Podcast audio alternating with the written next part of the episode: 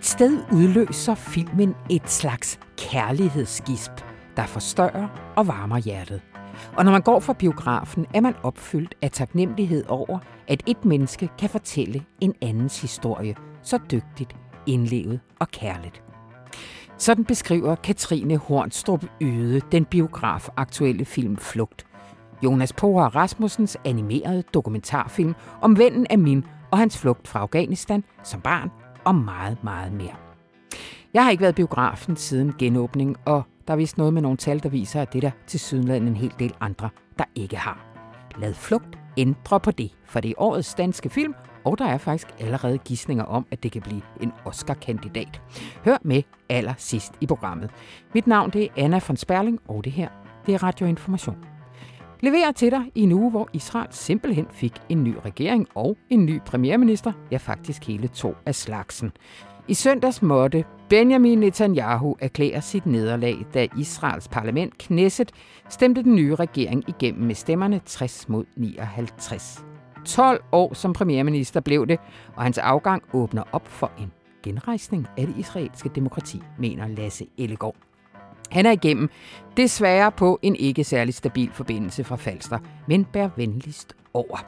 Han giver nemlig et portræt af den nye generation, der har overtaget faklen i toppen af israelsk politik. Og så annoncerede vi jo i sidste uge et nyt format, hvor vi i passende små bidder får forklaret de centrale begreber i klimadebatten, og det er folk, der heller ikke fattede hat i går. Denne gang vil Johanne Pontoppidan Tuxen forklare, hvad der gør forsuring af havene til klimaforandringernes onde tvilling. Men allerførst, så skal vi tale om noget, der måske sådan ved første øjekast kunne ligne ananas i egen juice, men som sagtens kan vise sig at simpelthen blive den nye model for fremtidens arbejdsmarked, nemlig medarbejderejede virksomheder. Det var information engang, og hmm, skulle vi måske blive det igen? Rigtig hjertelig velkommen til.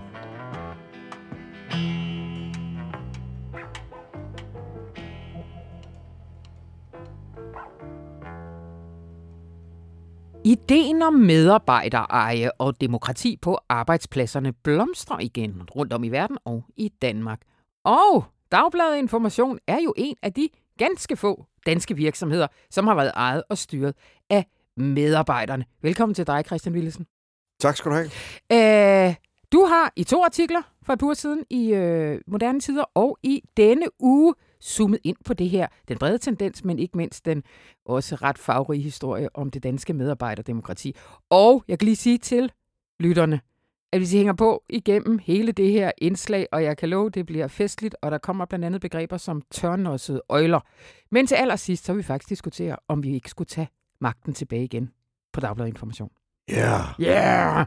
Yeah! Øh, Christian, vi er i året 1970, hvor at den daværende ejer af Dagbladet Information, publicisten Palle Fogdal, han besluttede sig for at sælge avisen til medarbejderne? Ja, han havde købt den øh, to år forinden øh, for 800.000 kroner. Øh, bladet, bladet, var, bladet var på røven øh, konstant dengang, og så har han simpelthen købt, øh, solgt, man har solgt den til ham. Og han havde mange planer med den, øh, og han havde lidt svært ved at få journalisterne til at følge dem, og der var nogle konflikter.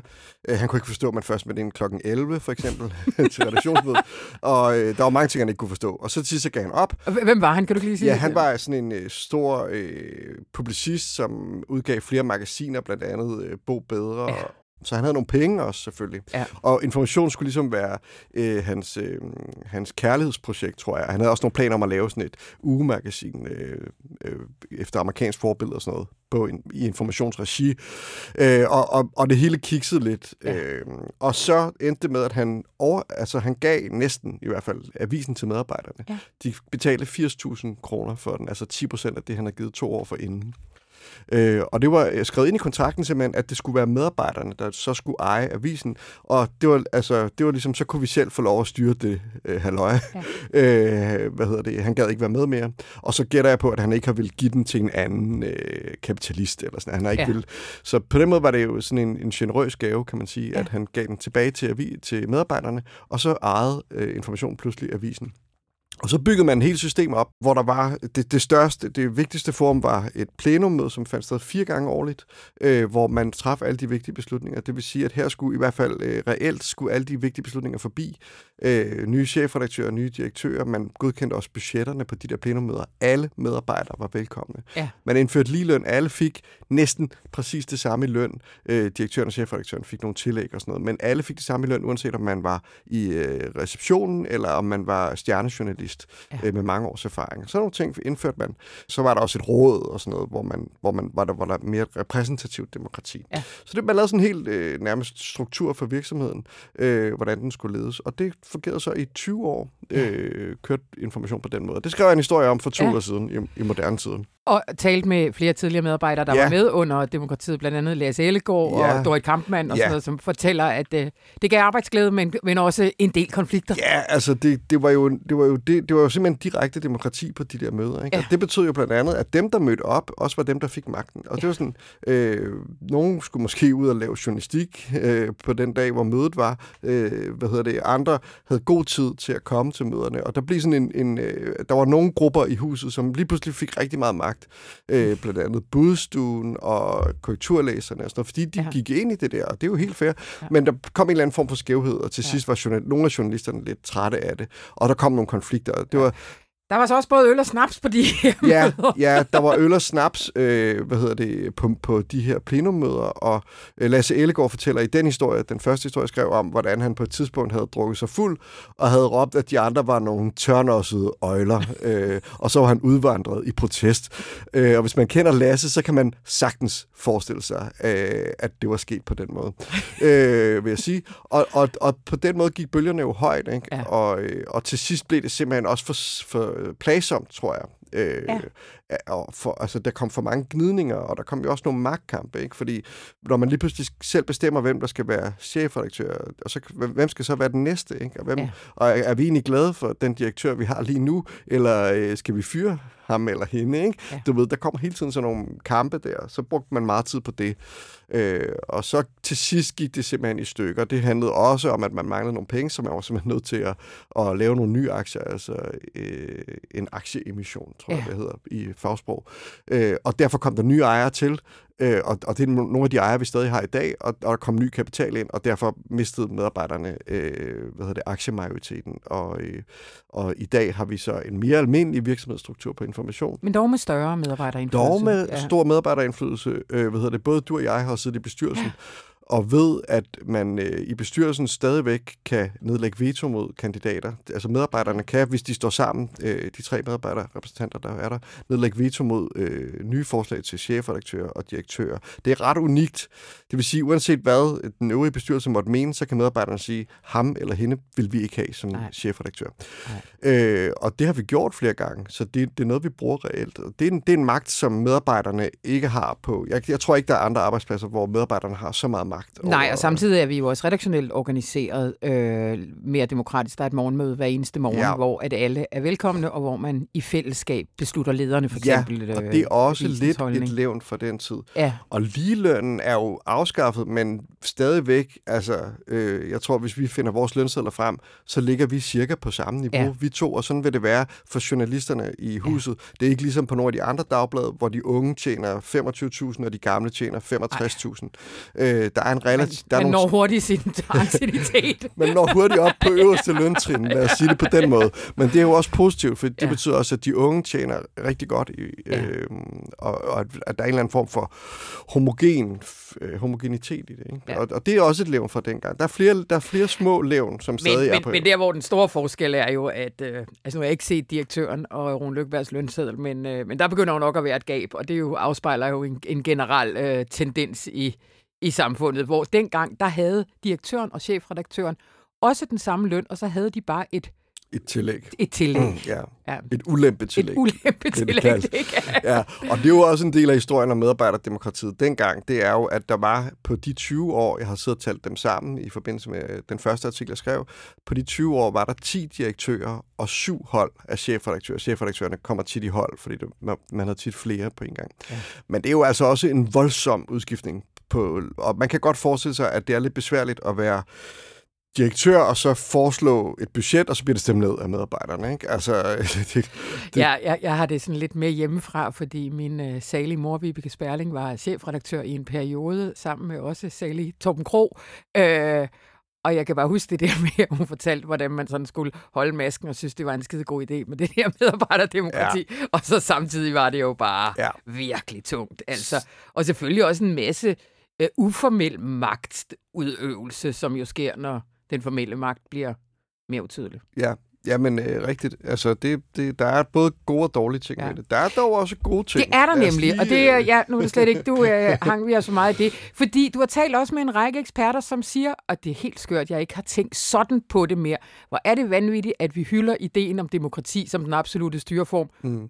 Og så overvejer vi slet ikke, at, ja. at, at virksomhederne skal også kan nyde godt af sådan en Ja, det er som om, når man, når man går på arbejde, så finder man sig i, at der er en chef, som man ikke har nogen indflydelse på. Hvem er, der bestemmer præcis, hvad man skal lave, ja. øh, nærmest ned i detaljer. Altså, sådan går mange jo på arbejde. Ja. Selvfølgelig er der folk, der er selvstændige og alt sådan noget. Ikke? Men, men de fleste af os er jo lønmodtagere på den måde. Øh, og det kan man da godt tænke over, om det er den rigtige måde at gøre det på. Øh, at bruge en tredjedel af sin vågne tid på den måde, ja. øh, hvor man ikke sådan helt selv bestemmer, hvad, eller ikke selv har indflydelse, så meget indflydelse på, hvad man, hvad man foretager sig. Øh, og, og det, det er sådan jo, på individniveau, men der er jo også forskere, der ja, peger på, at virksomhederne kunne nyde godt af det. Ja, det, altså, det faktisk går det generelt en lille smule bedre for medarbejdere virksomheder. Altså, ja. det er ikke store tal.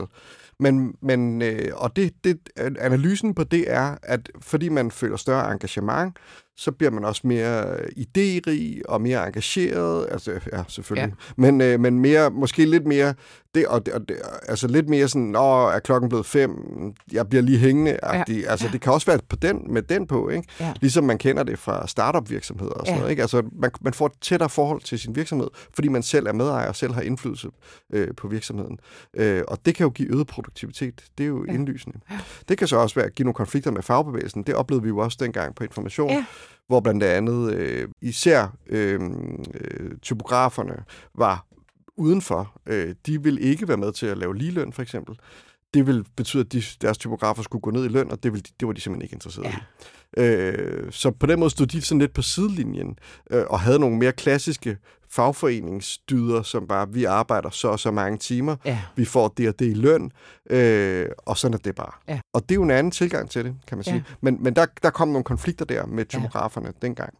Øh, men det er klart, at fagbevægelsen mm. er jo organiseret øh, i, hvad skal man sige, en klassisk kapitalistisk model, ja. øh, og, det, og det er du jo brud på. Ja, øh. fordi når du som med, medarbejder pludselig bliver medejer, ja. så, altså, er du så, er du så øh, i virkeligheden kapitalist, altså ja. er, er lønmodtageren i virkeligheden ja. kapitalist, eller sådan, altså, der, der bliver nogle mærkelige, øh, der bliver nogle anderledes konstruktioner, ja. end dem vi er vant til i Danmark. Og det er også derfor måske, at vi ikke har så mange eksempler i Danmark på virksomheder. Det blomstrer ja. altså i Sydeuropa. Øh, det gør det virkelig.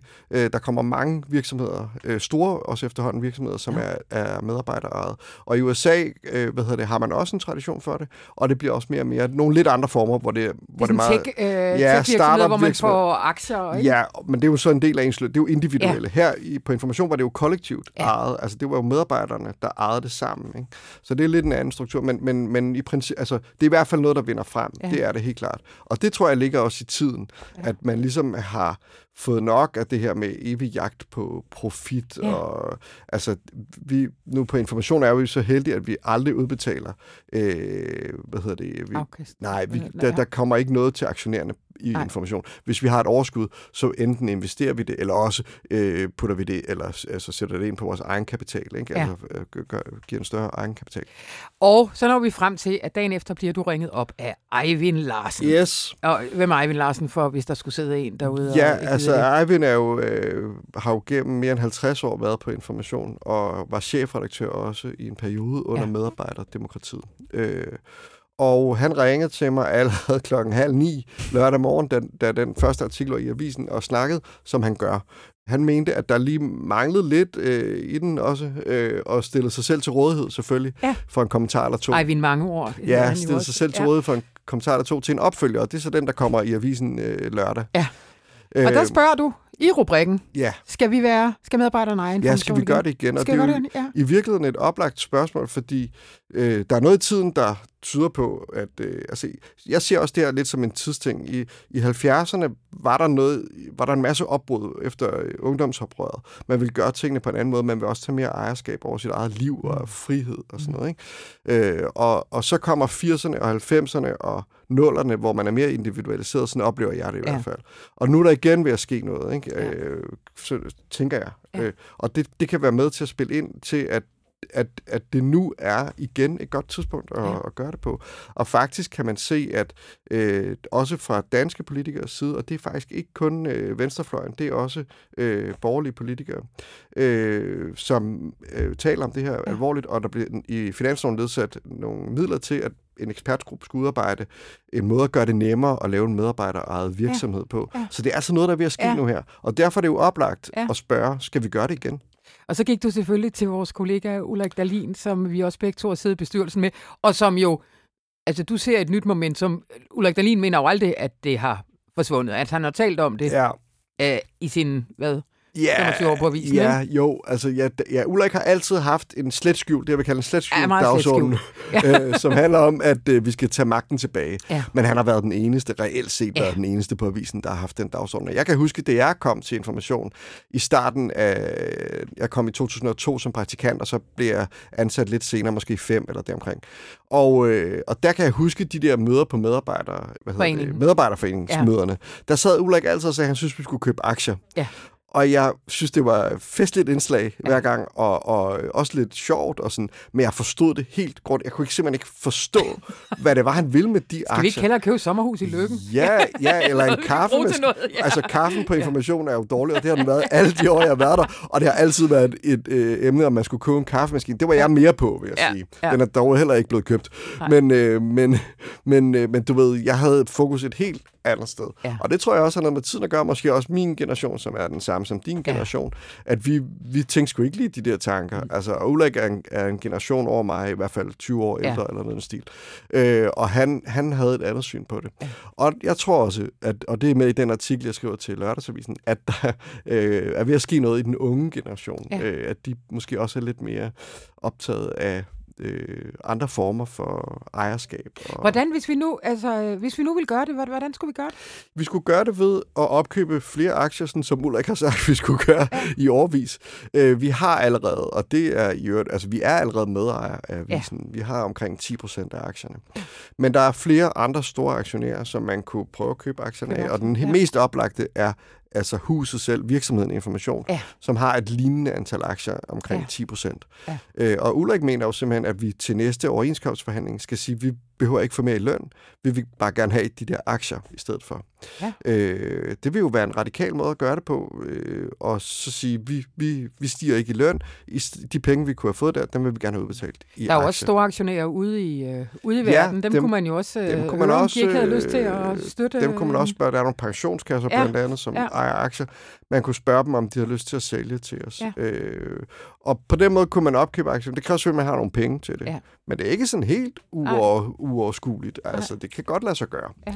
Og få, øh, så, ja, så du ringede så til øh, både vores bestyrelsesformand, Lars Bolander, ja. og til vores direktør, Stine Karsten Kendal. Hvad, øh, hvordan, hvordan, hvordan reagerede de? Ja, de reagerede øh, egentlig sådan det, jeg vil kalde halvpositivt på det. Altså, ja. de så ikke noget problem i det som sådan. For det var det, jeg var var, vil, kunne have forestillet mig, at de ville sige. Altså, bestyrelsen øh, mister jo ikke... Det kommer på, hvilken, hvilken konstruktion man laver, selvfølgelig. Hvis man laver den gamle konstruktion med et plenummøde, så vil bestyrelsen jo miste magt, simpelthen. Ja. Og det, det tror jeg, men det tror jeg så heller ikke, der er nogen, der har, har lyst til Nej. at genindføre. Så hvis man laver en almindelig virksomhedsstruktur, hvor man har en generalforsamling, hvor man nedsætter en bestyrelse, som vælger en ledelse, som leder huset ja. i det daglige, så har hverken øh, vores øh, formand, Lars Bolander, eller vores øh, direktør, øh, Stine Karsten Kindahl, et problem med, øh, at det er medarbejderne, der ejer øh, virksomheden og har magten på de her generalforsamlinger. Og, og, og selvfølgelig også så kan nedsætte bestyrelsen. Øh, det er jo en del af det. Så det vil jo være, altså det vil få en, man, man vil få en reel ændring ja. i, i magtstrukturen. Ikke? Men, men, øh, men så længe det er sådan, at der er et, et, et, øh, system for det, som er, er anvendeligt, ja. så, øh, så er det fint. Og det var, det var det, der var beskeden fra øh, vores formand og fra vores øh, direktør, som så dog også begge to sagde, at de var meget glade for den nuværende ejerstruktur. øh, og ikke så noget, noget, noget stort behov for en ændring. Nej, øh, sådan nej. tror jeg, de sagde det. Ja. Men, men øh, det er ikke sådan, de ville løbe skrigende bort. Det var i hvert fald det, der var beskeden. Så måske. Skal vi gøre det? Ja, altså, jeg tror, hvis, hvis tiden Or- nogensinde... vi? Hvis tiden, jamen, nu, nu, vi sidder jo her, vi er jo, den, vi er jo den tunge generation i midten, ikke? Jo. Altså, som... Øh, som, som øh, Sådan lidt stenede generation ja, X'er, det, det ja. virker sådan lidt... Uh. Ja, jo, det, det, men, men hvis der er noget, noget drivkraft i det nu, Ja. så tænker jeg, at det vil være fedt. Øh, det, man skal passe på med, tror jeg, hvis jeg skal sige det, det er jo, at, der ikke, at det ikke ender med at blive et, et lille Christiansborg inde på øh, avisen, hvor man går rundt i nogle grupperinger og siger, øh, nu skal vi gøre sådan og sådan, og Ja. nu skal vi have, have lukket det tillæg, og nu skal vi Ja. have ham her til at være chefredaktør næste rigtigt. gang, og du ved, sådan alt det der, Ja. som man jo kender fra, øh, fra andre, fra, fra demokratier. Ikke? Ja. Det, er jo en, det er jo en del af det, at der er alt det spil der, ikke? fordi at alle Ja. i princippet kan få magten. Ja. Øh, ikke? Så, det, så det, det, det, det skal vi nok passe på med. Ja. Og der er jeg sådan set enig med vores øh, formand og vores øh, direktør i, at der skal være en... Altså, man, man tager på generalforsamling, at man ejer, men når man så går ud fra den generalforsamling, så er man jo igen medarbejder. Ja. Ikke? Ja. Altså, øh, Ja. så, så må man ligesom være professionel nok til at sige, nu, har, nu stoler vi på den ledelse, eller ja, nu stoler vi på den bestyrelse, vi har valgt, og på den ledelse, som bestyrelsen har valgt. Ja.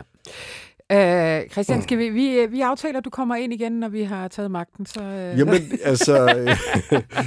ja, men altså, selvfølgelig. Det, der, der går nok lige lidt tid. Lige men, lidt tid. Men, men det, er, det er jo ikke, det er ikke umuligt. Vi kan gøre det. vi gør det. Vi har forudsætningerne, og tiden er med os. Præcis. Tusind tak, Christian Willesen. Tak.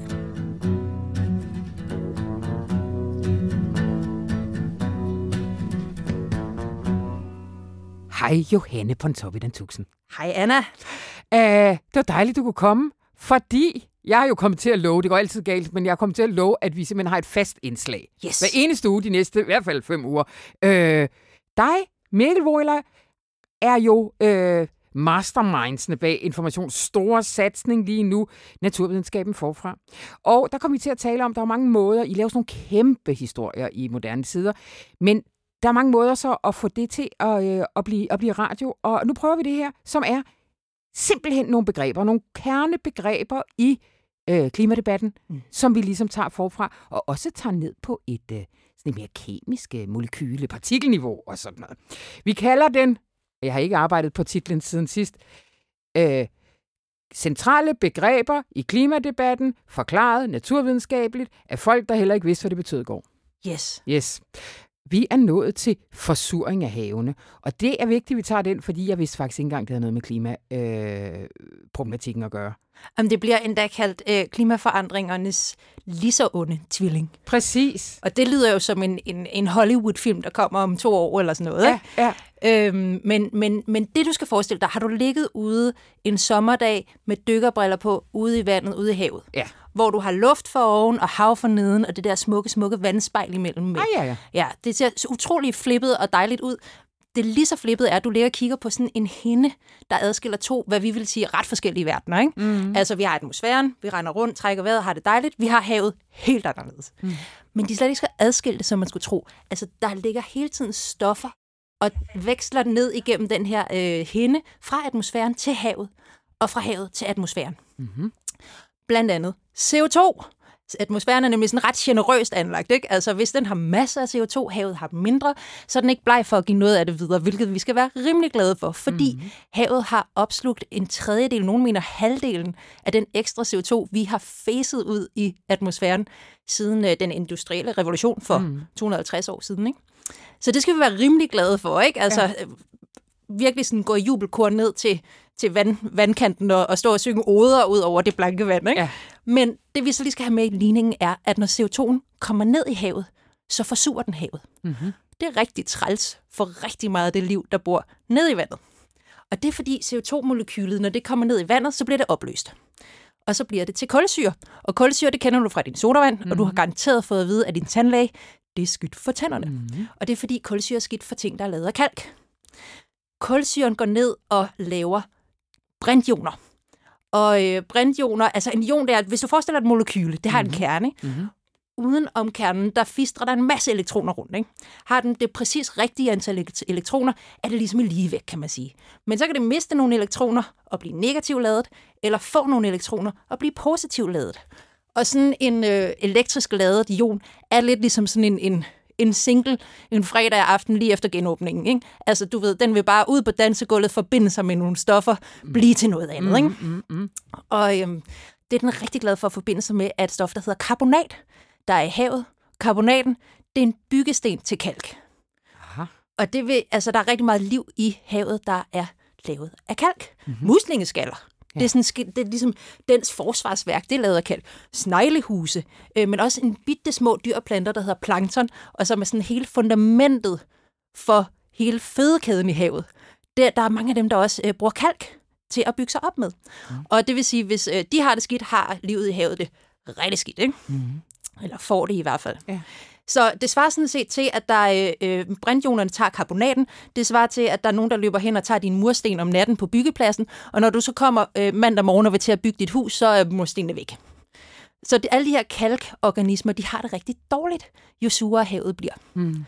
Og det betyder så for øh, livet i havet, rigtig skidt. Koralrevne for eksempel, det har vi hørt masser om ja. garanteret, ja. at, øh, at de lider, ikke? og de er altså hjem for omkring en fjerdedel af alle arter i havet, bor på eller omkring koralrev. Ikke? Men faktisk også for os, Anna, fordi at havet opsuger jo så en hel del af vores CO2. Men jo surere havet bliver, og jo dårligere de her kalk, øh, hvad hedder det, organismer i havet får det, jo dårligere bliver havet sandsynligvis også til at opsluge mere CO2.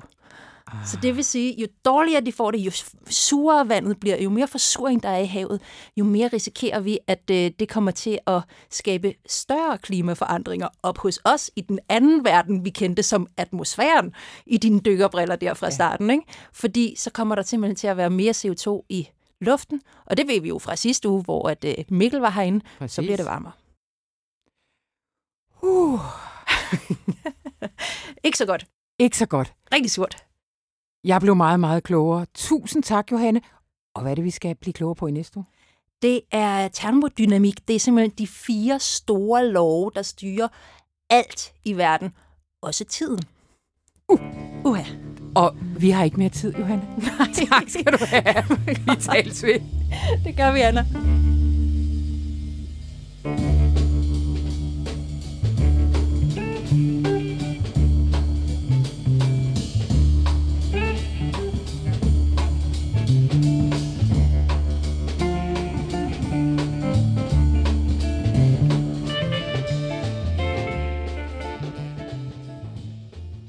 For et par uger siden, der blev der præsenteret en ny israelsk regeringskoalition, som den nu afgående premierminister Benjamin Netanyahu siden har gjort, hvad han kunne for at stikke en kæp i hjulet på. Men han måtte smide håndklædet i ringen sidste søndag, da Israels parlament Knesset stemte den nye regering igennem. Dermed er Netanyahu ikke længere landets premierminister efter 12 år på posten, og vi skal til at vende os til ikke et, men to nye navne, to stærke mænd i Israels politik. Hej med dig, Lars Ellegaard. Hej. Igennem fra et varmt falster går jeg ud fra. Ja. ja. Lasse, når du i tirsdagens avis øh, har lavet det her dobbeltportræt, så er det fordi, at koalitionen faldt på plads ved hjælp af en, i hvert fald fra et dansk perspektiv, sådan lidt besønderlig rotationsaftale. Hvad går den ud på? Jamen, det går ud på, at øh, ham, der ligesom fik til opgave at danne regeringen, som mm. er, ja, Yair Lapid hedder han, han er en centrum, liberal centrum øh, politiker, øh, og han øh, er i spidsen for det næststørste parti i det israelske parlament, Knesset, og han har 17 mandater bag sig. Mm-hmm. Men han vidste, at hvis han skulle have en regeringskoalition til at hænge sammen, så var han nødt til at inddrage lederen af et af de mindste partier, et parti, der hedder Yamina på hebraisk, som betyder mod højre, og som repræsenterer overvejende bosætterne Mm-hmm. øh, ude på Vestbredden. Øh, og, og, og, og denne politiker, den 49-årige Naftali Bennett, som i øvrigt er mange millionærer og IT-ekspert øh, øh, osv., Mm-hmm. han er formand for det, og der vidste Lapid, at hvis han skulle have nogen som helst chance for at få en, en koalition igennem, som kunne danne en regering uden om Benjamin Netanyahu, så var han nødt til at få Bennett ind som øh, premierminister i første omgang. Ja. Så det, de har aftalt, og det er jo ikke, det er ikke usædvanligt i israelsk politik. Mm, mm, mm. De har så aftalt, at, at øh, Bennett sidder to år som premierminister, og så kommer Lapid ind øh, i andre to år, og Bennett træder så tilbage som ikke som udenrigsminister, som Lapid er nu, men som indrigsminister. Okay, men øh, Lasse, skal vi ikke lige tage dem? Så, så lad os tage den, øh, den første først. Naftali Bennett, hvad, hvad er han for en? Jamen, Naftali Bennett er en øh, typisk moderne israeler, vil jeg sige. Han er, øh, som nævnt, 49 år. Han er født i Israel, men er amerikanske forældre. Hans forældre var indvandrere i 1967, faktisk efter seksdageskrigen, mm-hmm øh, fra Kalifornien. Og, og, og de bosatte sig så i øh, havnebyen Haifa, og de gik så fra at være sådan faktisk venstreorienterede amerikanere, som var imod Vietnamkrigen og, og var liberale og, og gik ind for sorte sporrettigheder og så videre, da de var i Kalifornien. De blev så nærmest, altså kan man sige, øh, religiøse øh, israeler eller religiøse jøder, da de kom til at bosætte sig i Israel. Og de mm. opdrog så øh, deres børn herunder øh, Bennett, som er deres yngste søn, i den, hvad skal man sige, jødisk, øh, altså jødedommen, og, og, og som det, vi, vi kalder en ortodox jøde. Og der skal man så vide, at der er ligesom tre slags jøder i Israel. Der er de ultraortodoxe, det er dem, vi kan se med sorte hatte og bedekrøller og så videre, øh, som holder sig helt for sig selv. Mm. Og så er der de ortodoxe jøder, det er dem, som går i synagogen, og som øh, overholder de øh, de jødiske ritualer, for eksempel ved, ved, ved uh, sabbatmåltid fredag aften og så videre, hvor man bryder brødet og, og med salt og så videre der. Ja. Og så er der det, vi kalder reformjøderne, og de svarer nogenlunde til det, vi herhjemme kender som kulturkristne. Ja. Altså de overholder ritualerne ved, ved, ved bryllup, død og begravelse, men ellers mm-hmm. er det stille og roligt. Bennett er den første ortodoxe jøde, altså mellemgruppen. Ja som bliver premierminister. Alle de andre premierministre, der har været 12 før ham, har været det, jeg vil kalde øh, kulturjøder. Ja. Altså, eller sekulære, kan man også sige. Ja. ja. Altså, som sådan helt klart symbol er han den første, der vil gå med kalot? Eller kippe? Han er den første, der går med den der kippa, ja. som kalotten øh, hedder. Ja, ja, netop. Ja. Men, men pressen i Israel kalder ham religiøs, men ikke religiøs, så det gør noget. Altså, Ja. Øh, øh, altså... Ja, det... han, han, var, han var seks år i militæret, hvor han var i uh, en af eliteenhederne. Og, uh, og da han gjorde, gjorde tjeneste i militæret i 80'erne, der var det ikke specielt uh, komilfo at være religiøs. Så han, uh, han smed simpelthen kippaen i den periode, hvor han var officer, og tog den først på igen, da han gik ud af, af, af herren. Mm, mm. Han, er, han er en praktisk mand på mange måder. Og det er også en af grundene til, at i hvert fald nogle øh, af de israelske øh, kommentatorer og jagttager øh, tror på, at han måske vil holde længere, end det rent umiddelbart ser ud. Fordi hans koalition består af syv, ja faktisk otte forskellige partier, ja. som på helt fra det øh, yderste højre, som han repræsenterer, og så til det yderste venstre, som øh, Meretz, øh, som svarer nogenlunde til vores enhedslisten, og så ovenikøbet et arabisk parti også er med i den her koalition. Og det har jo gjort, at mange har givet den en kort levetid, mens andre faktisk peger på, at øh, den nye premierminister Bennett også er en pragmatisk øh, og i øvrigt intelligent øh, mm. politiker, og derfor måske i virkeligheden godt kan få den til at hænge sammen i, i mere end bare en, en halv sæson.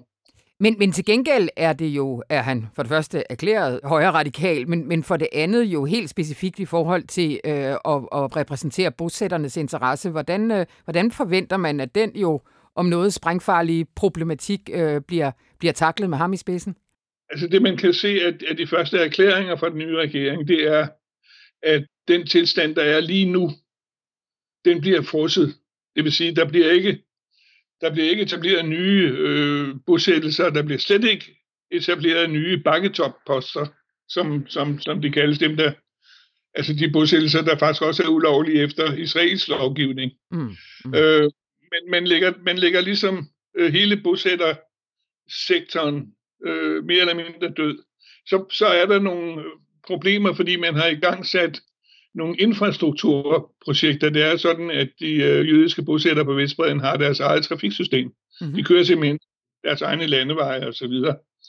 Øh, og og der, der kommer nogle, nogle spørgsmål der, hvor skal, skal, skal den infrastruktur, skal den også fryses, eller skal man fortsætte den udvikling, der er i gang nu, og så videre, og så videre. Ja. Det er en ting. Men den anden ting er, at hvis regeringen skal overleve, og det er alle i koalitionen interesseret i, så vil der heller ikke blive ret meget ballade, hvis for eksempel et, et enkelt problem, som, som er lige nu, der er, der er en enkelt en enkelt såkaldt bjergtop-bosættelse, som blev beordret evakueret før valget mm. af den bærende øh, og i øvrigt også tidligere forsvarsminister Benny Gantz. Vil Gantz give ordre til, at den evakueres nu, mm. hvor øh, premierministeren er bosætternes mand? Ja. Det er, det er et, et, et uafklaret spørgsmål, men det vil sikkert også kunne mingeleres på en eller anden måde sådan at, at det ikke giver anledning til den store øh, konflikt. Mm. Altså, og, så, og så er der jo selvfølgelig hele spørgsmålet om, øh, om den for tiden øh, ophedede relation til, til palæstinenserne. Altså, hvad, hvad, hvad siger kommentatorerne om hans mulighed for for eksempel en forhandlingsløsning? Hvad, hvad er hans forhold til, til det palæstinensiske lederskab? Altså, hans forhold til det palæstinensiske lederskab er, at han synes ikke, der skal være noget palæstinensisk lederskab. Nej, det er det. Han har gjort sig til talsmand for nærmest at, at annektere det meste af, af Vestbreden, og så ligesom overlade de der 6-7 større bysamfund på, på Vestbreden til palæstinenserne, så, så, kan de, så kan de ligesom passe sig selv der. Ja. Men den, den går jo heller ikke i den her koalition, hvor det der ovenkøbet også er et arabisk parti.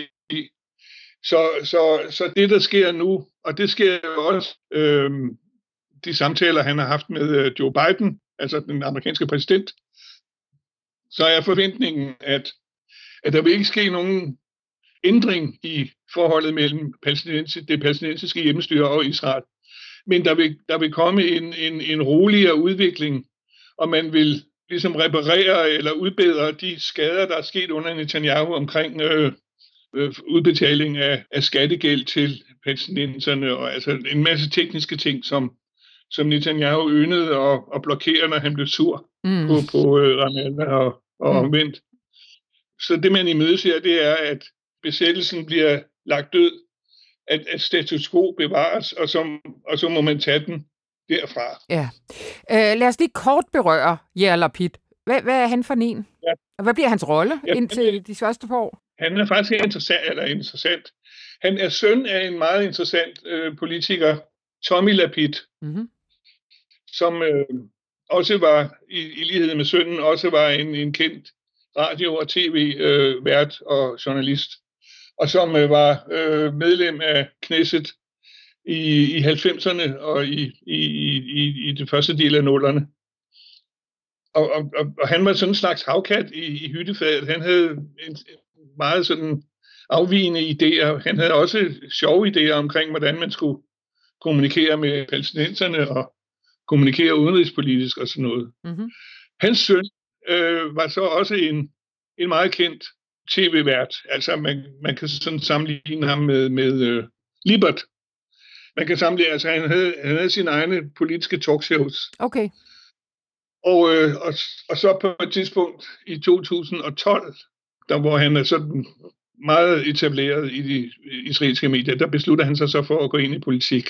Og det sjove, eller det interessante er her, at han og Bennett, de går ind samtidig i politik, og de danner faktisk på det tidspunkt en, en slags uh, broderlig alliance, selvom de står vidt forskellige steder politisk. Mm. Ja, Pierre Lapid er, det, han, han er vel det, der svarer til det radikale venstre i Danmark, altså ja. en liberal med en uh, borgerlig øh, økonomisk politik, men med et mere frisindet og, og liberalt syn på, på, på samfundet. Ja. Han, han laver så faktisk en, en slags broderlig alliance med Naftali Bennett. Mm-hmm. Det er tilbage i 2012, fordi de begge to går ind i politik samtidig. Den ene fra en position som, som forretningsmand og mange millionær, og den anden fra en position som meget populær tv-vært. Ja. Du, de, du skriver, at man kalder dem Israel 3.0, den generation. Ja, præcis.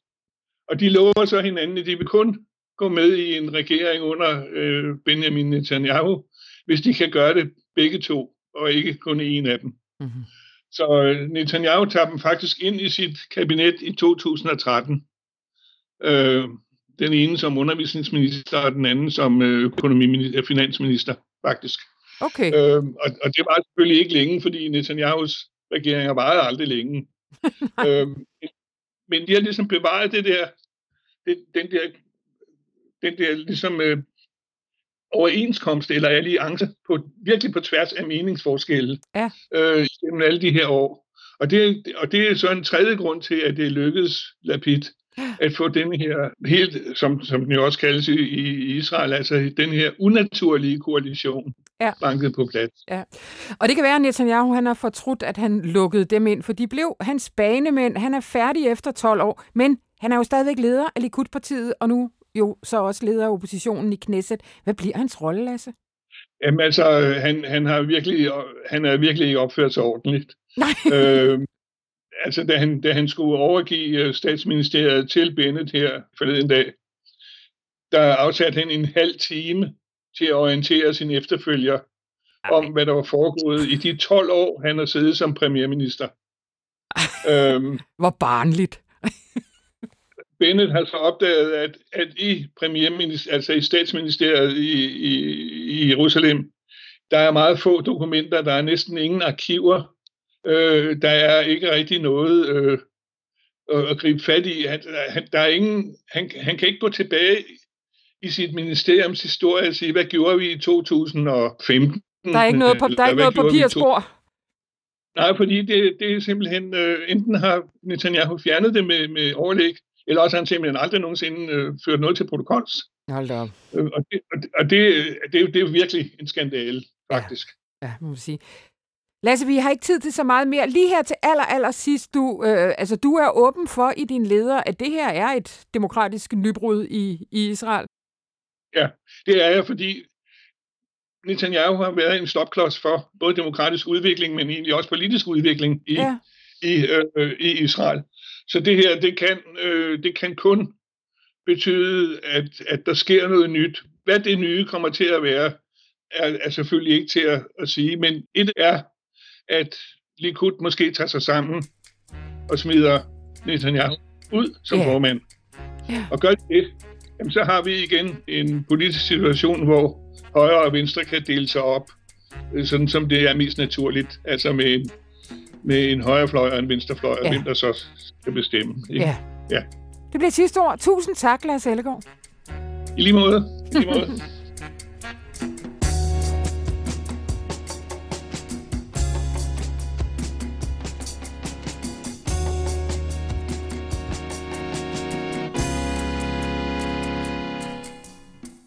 Hej Katrine Hornstrup Hej Anna von Sperling. Kulturredaktør her på Avisen. Ja. Kan du holde varmen? Ja. Så er det Tak som spørger. Du skriver en anmeldelse i dagens avis. Vi skriver torsdag her. De to stærkeste filmoplevelser, jeg har haft det seneste år, er Jonas Pohar Rasmussens animerede dokumentarfilm Flugt, som jeg fik lov til at se hjemmefra i februar, efter den vandt juryens store pris på Sundance Filmfestival for bedste internationale dokumentarfilm. Og så var det gensynet med Flugt i en biograf i sidste uge. Wow. Altså, det har jo ikke været noget stort øh, filmår, øh, pandemien taget betragtning og alt det her, men det er alligevel, det er alligevel noget. Det er noget. Altså, jeg, jeg, øh, jeg tror særligt, første gang jeg så den, det var jo ligesom hjemme i øh, det, vi så kalder hjemmebiografen, den der triste coronasted, hvor man sad og sådan pattede på al mulig fiktion for at få det lidt bedre. Ja. Der havde jeg virkelig følelsen af, at jeg var sådan, var, havde svævet rundt i sådan en grov vingummi af sådan manglende nærvær og sådan øh, kontakt til verdenen. Ja. Øh, og det fik, øh, det fik den film fuldstændig fjernet fra mig. Og så var jeg en lille smule i tvivl, en lille smule i tvivl, om jeg, havde reag- om jeg reagerede så voldsomt på den, fordi at jeg sad i den der lille coronaboble eller sådan noget. Men solen skinnede, jeg tog biografen igen, øh, og var nærmest endnu mere smadret øh, ja, over, hvor utroligt øh, god en film der. Hold da kæft. Ja, ja, normalt vil jeg jo starte med at sige, hvad den handler om, men jeg tror lige med den her, at vi lige skal have ja. genren på plads allerførst. Det ja. er en animeret dokumentar. Det er en animeret dokumentarfilm. du kan måske huske det fra den der Waltz with Bashir, som var sådan en krigsdokumentar, ja. hvor øh, ja, det var sådan mere real-time, end instruktøren prøvede at jeg kan knap huske men undersøge sin fortid og snakkede så med gamle venner og kammerater, hvor lyden af deres samtaler var ægte optagelser, og så havde man ligesom animeret hen over. Så det er ligesom tricket. Der har også været en helt fantastisk øh, dansk dokumentar, der hed Tove i stykker for ikke så lang tid siden, som er sådan et rigtig fedt bondet øh, interview med Tove Ditlevsen fra en gang, hvor journalisterne sad og prøvede, prøvede at drikke hende stiv, og hun sad og røg og fik fortalt alle mulige vilde ting. Den har man så fundet, og så har man øh, animeret den, og så lagt, ja, lagt tegnefilm ovenpå, både sådan abstrakt og mere konkret. Og det fungerer utrolig godt, øh, og så fungerer det helt fantastisk og perfekt i, øh, i øh, flugt. Ja. Øhm, som er, hvad handler den så om? Ja, jamen, øh, den handler om øh, Jonas Pohar Rasmussen, som er, øh, hvad hedder det, filminstruktør og dokumentarist, øh, om hans ven, øh, som øh, filmen kalder Amin, han er anonymiseret. Øh, de mødtes, da øh, Amin var kommet til øh, Danmark på flugt fra Afghanistan, og det var altid sådan meget øh, uforklaret, hvad det var, der var sket med ham. Ingen turde rigtig at spørge til det, og Jonas og Amin blev venner, men, men snakkede aldrig rigtig om det, kom til at gå i gymnasium sammen osv. Og, og så på et eller andet tidspunkt, så var Amin øh, klar til øh, at fortælle sin øh, historie øh, om den der flugt fra Afghanistan. Og altså som var. to voksne mænd nu? Som to voksne ja. mænd, ja. Øh, hvad hedder det? Amin var nu blevet øh, forsker på Princeton og sådan en hotshot, meget travl, øh, lidt øh, sådan forvirret type, og, øh, og Jonas øh, Poher var så blevet, øh, var blevet filminstruktør. Ja. Øh, og det er så den øh, historie, han ligesom udfolder for første gang. Altså han ankom alene til Danmark. Øh, der var sådan rygter om, at han var gået hele vejen alene og alt sådan noget. Øh, så det er ligesom det, øh, historien handler om. Øh, at få udfoldet hans, øh, hans barndom og erindringer om det her. Og det, man så ser i filmen, det er ligesom både øh, instruktør og, øh, og Amin, Amin, som er du ved, lagt ned i sådan en rigtig god gammel interviewteknik, ligge der på ryggen og lukke øjnene og tænke tilbage og fortælle i dramatisk nutid det første barndomsminde, du kan huske. Og, og så hører man ligesom de der optagelser, som jo igen er ægte optagelser. Ja. Og så ser man øh, den her øh, historie udfoldet med, øh, ja, med tegneserie, med animation. Øhm, og det er en ret kompleks og vild flugtfortælling. Ja. Øh, jeg, vil ikke, jeg tror ikke, den er sådan vildt usædvanlig, men den er øh, ekstraordinær og vild, øh, som mange flygtningefortællinger øh, og flugtfortællinger jo er. Og hans, at hans, du skriver, hans barndom jo til dels væves sammen med sådan store politiske begivenheder, og man kan jo ikke glemme, at den hedder Flugt. Den, det er en flugthistorie, som også er almen, og derfor vil også spiller ind i i, hvad skal man sige, virkeligheden for rigtig mange mennesker, og også den politiske debat lige, lige præcis. på et niveau. Lige præcis. Ja, og, ja, men den handler også om mange andre ting. Ja. Eller sådan, jeg har faktisk ikke sådan i min anmeldelse betonet den politiske Nej, situation til, ja. så voldsomt, fordi jeg egentlig ikke synes, det nødvendigvis er det aller, aller vigtigste. Altså, det er helt klart, man bliver connected til en fortælling igen fra Afghanistan øh, og Rusland, hvor han øh, mellemlander i ulideligt lang tid. Øh, hvad hedder det, filmen bruger sådan rigtig nyhedsklip, som får os til, altså som minder os om, øh, at det her det er den virkelighed, vi også har set fra tv-skærmene, men som vi lige pludselig får et helt andet forhold til. Så den, den sapper sådan lidt frem og tilbage, altså med den der dokumentariske stemme, den virkelige stemme, som mm. er meget intim og nær, også fordi de er venner. Og så den her øh, animation, og så, øh, øh, hvad hedder det, og så de her nyhedsklip. Øhm, men jeg tror, når den hedder Flugt, handler det jo åbenlyst om, at vi følger den her flugt, som er så vild, men det handler også om, at han er en person, der aldrig har fået lov til at fortælle sin historie. Det er der gode grunde til. Øh, og som øh, er i en nuværende situation, han skal til at giftes, øh, forelsket, men har aldrig fortalt sin forlovede, øh, mandlige forlovede øh, om det her. Øh, så det kommer også bare til at handle om ligesom ikke at have, altså ikke, aldrig have øvet sig i at være fuldstændig bundærlig omkring noget som helst, og derved ikke kunne få, øh, få noget til at fungere eller opretholde øh, en, en relation øh, og holde løfter osv. Og det meget, meget fine igen øh, ved dokumentaren er, at der er et reelt venskab mellem den her øh, dokumentarist og, og hovedpersonen. Så dels så ser vi øh, fortiden rekonstrueret, og vi ser dem i den her interviewsituation, men vi ser også, øh, at øh, Amin kommer øh, hjem til øh, Jonas helt frustreret, fordi at det er gået i rod med, øh, øh, med kæresten og sidder og drikker rødvin og fortæller om det og sådan noget. Så vi er ligesom også i ja. det nutidige drama, som, som på en eller anden måde handler om, hvor... Øh, ja, hvordan han udvikler sig, mens han prøver for, for første gang at være ærlig. Ikke? Ja. Først, i første, og i første omgang igennem at fortælle sin historie. Ja. Og dernæst over for sin elskede. Ja. Øh, ja, for du skriver også, det er også historien om at være en lille queer-dreng i Afghanistan. Ja, det er det også. Ja. Øh, og det, det hele er flettet så, så fint og nemt sammen. Altså nu ser jeg det der med luk øjnene og forestille dig din første erindring, og den erindring, vi så bliver sappet hen til, det lille Amin på fem år, der løber rundt med sin søsters kjole og hører øh, Ahas Take On Me i øh, sin Walkman.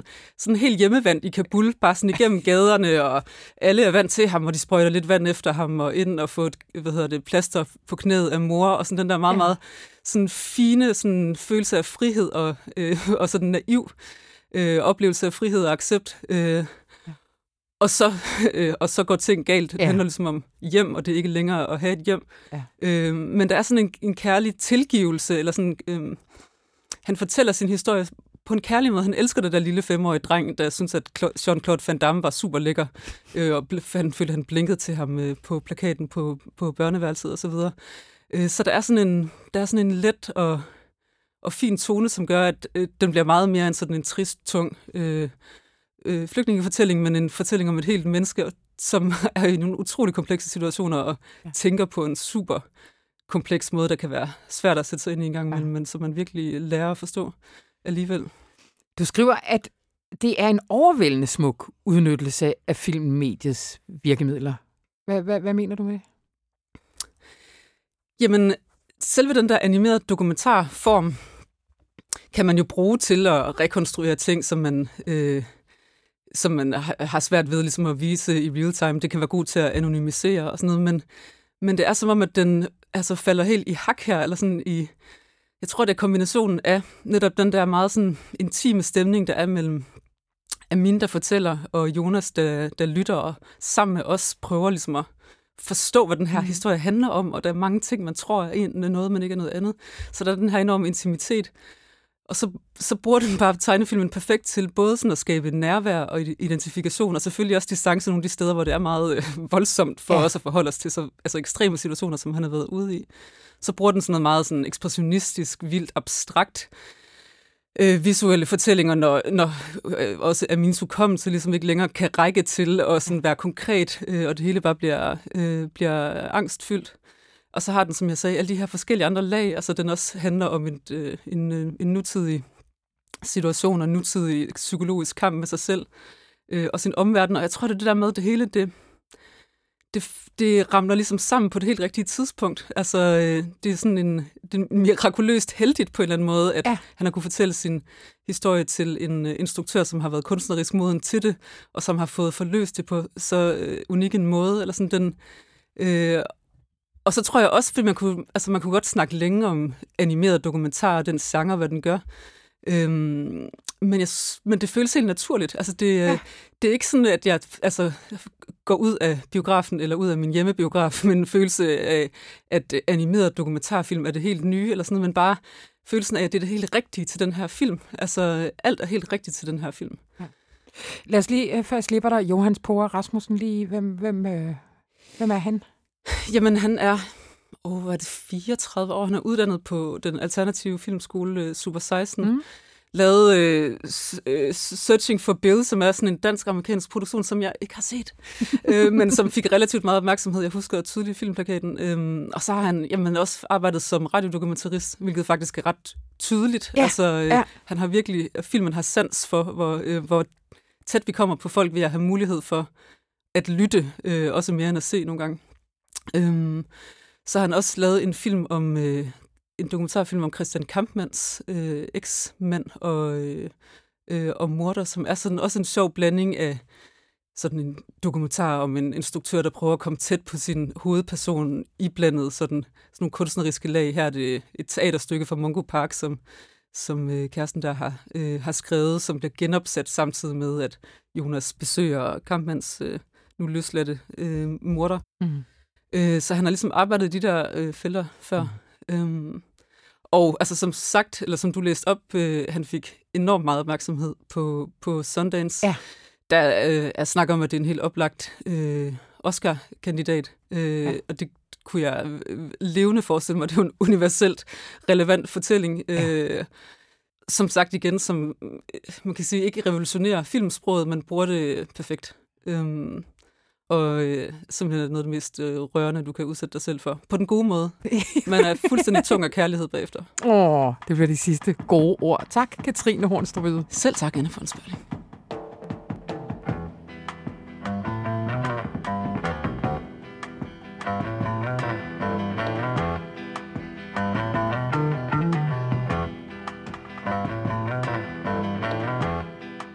Det var det, vi havde udvalgt fra denne uges aviser. Husk at gå ind på information.dk, hvor der er meget, meget mere. Der er blandt andet en hel del andre gode film i denne uge, øh, skulle jeg hilse fra filmfolkene og sige.